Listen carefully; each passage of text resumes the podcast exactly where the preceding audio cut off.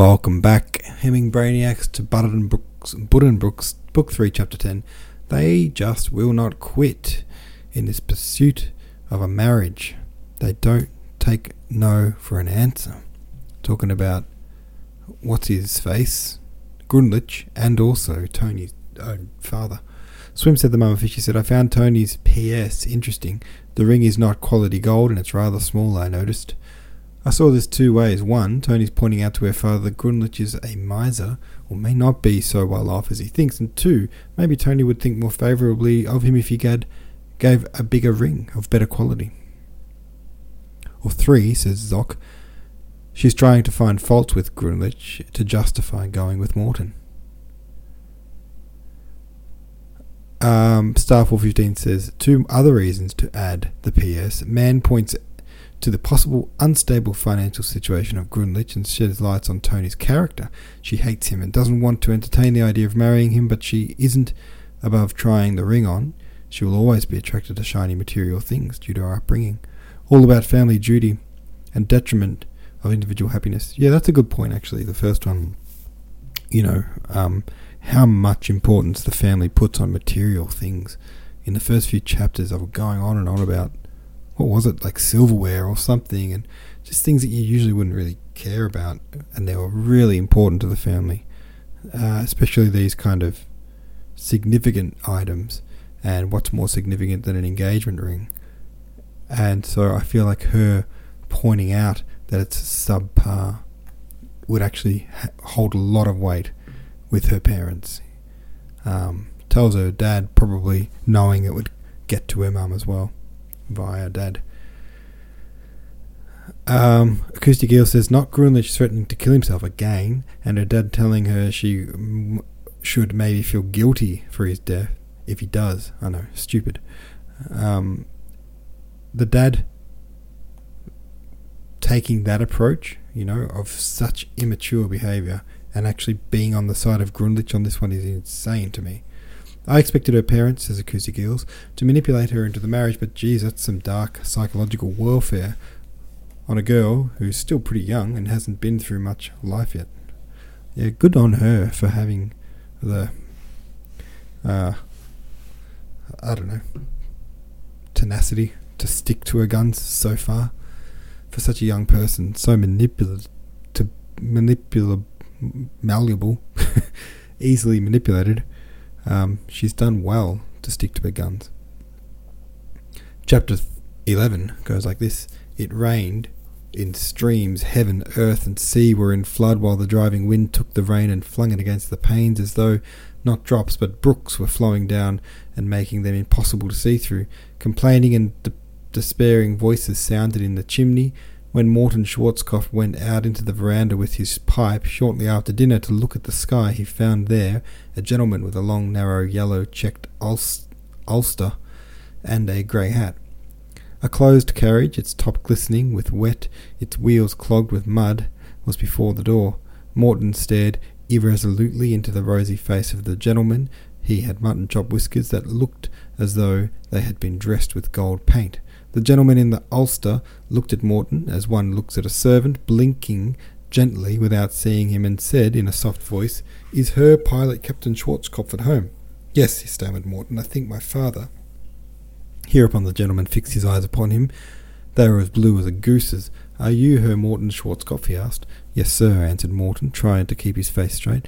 Ah, indeed, remarked the gentleman in the ulster, and went on. Have the goodness to announce me to your father, young man. My name is Grunlich. Morton led the gentleman through the veranda, opened for him the right hand door that led into the office, and went back into the sitting room to tell his father.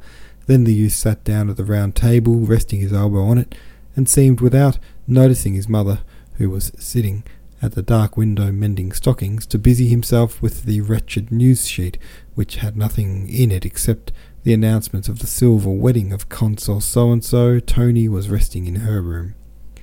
The pilot captain entered his office with the air of a man satisfied with his meal. His uniform coat stood open over the usual white waistcoat.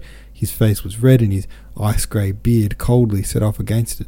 His tongue travelled about agreeably among his teeth, making his good mouth take the most extraordinary shapes. He bowed shortly, jerkily, with the air of one conforming to the conventions as he understood them. Good afternoon, he said. At your service. Herr Grunlich on his side bowed with deliberation, although one corner of his mouth seemed to go down. He said softly, Ahem. The office was rather a small room, the walls of which had wainscoting for a few feet and then simple plaster, curtains, yellow with smoke, hung before the window, on whose panes the rain beat unceasingly. On the right of the door was a rough table covered with papers, above it a large map of Europe, and a smaller one of the Baltic Sea fastened to the wall. From the middle of the ceiling hung a well cut model of a ship under full sail. The captain made his guest take the sloping sofa, covered with cracked oil cloth, that stood opposite the door, and made himself comfortable in a wooden armchair, folding his hands across his stomach, while Herr Grunlich,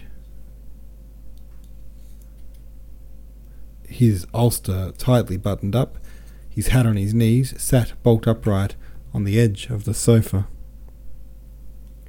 My name is, I repeat, Grunlich, he said, from Hamburg. I may say, by the way of introduction, that I am a close business friend of Herr Buddenbrook. Servant Herr Grunlich, pleased to make your acquaintance. Won't you make yourself comfortable? Have a glass of grog after your journey. I'll send right into the kitchen. I must permit myself to remark that my time is limited, my carriage is waiting, and I am really obliged to ask for the favour of a few words with you. At your service, repeated Herr Schwarzkopf, taken aback. There was a pause. Herr Captain, began Herr Grunlich, wagging his head with determination and throwing himself back on his seat. After this he was silent again, and by way of enhancing the f- effect of his address, he shut his mouth tight like a purse drawn together with strings. Herr Captain, he repeated, and went on without further pause. The matter about which I have come to you directly concerns the young lady who has been for some weeks stopping in your house. Mademoiselle Buddenbrook? asked the consul. Precisely, assented Herr Grunlich. He looked down at the floor and spoke in a voice devoid of expression. Hard lines came out of the corners of his mouth. I am obliged to inform you, he went on in a sing song tone, his sharp eyes jumping from one point in the room to another and then to the window, that some time ago I proposed for the hand of Mademoiselle Buddenbrook. I am in possession of the fullest confidence of both parents, and the young lady herself has unmistakably given me a claim to her hand though no betrothal has taken place in form. You don't say, God keep us, said Herr Schwarzkopf in a sprightly tone. I never heard that before. Congratulations, Herr uh, Grunlich. She's a good girl, genuine, good stuff. Thank you for the compliment, said Herr Grunlich, coldly. He went on in his high sing-song. What brings me to you on this occasion, my good Herr Captain, is the circumstance that certain difficulties have just arisen, and these difficulties appear to have their source in your house. He spoke the last words in a questioning tone, as if to say, Can this disgraceful state of things be true, or have my ears deceived me? Herr Schwarzkopf answered only by lifting his eyebrows as high as they would go, and clutching the arms of his chair with his brow, blond felled fisherman's hands. Yes, this is the fact, I am so informed, Herr Grunlich said, with dreary certitude.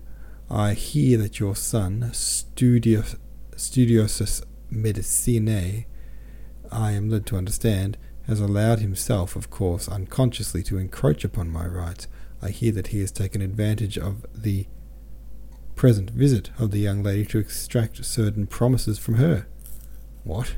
shouted the pilot captain gripping the arms of his chair and springing up. That we shall soon, we can soon see. With two steps, he was at the door, tore it open, and shouted down the corridor in a voice that would have outroared the wildest seas Meta Morton, come in here, both of you. I shall regret it exceedingly if the assertion of my prior rights runs counter to your fatherly hopes, Herr Captain.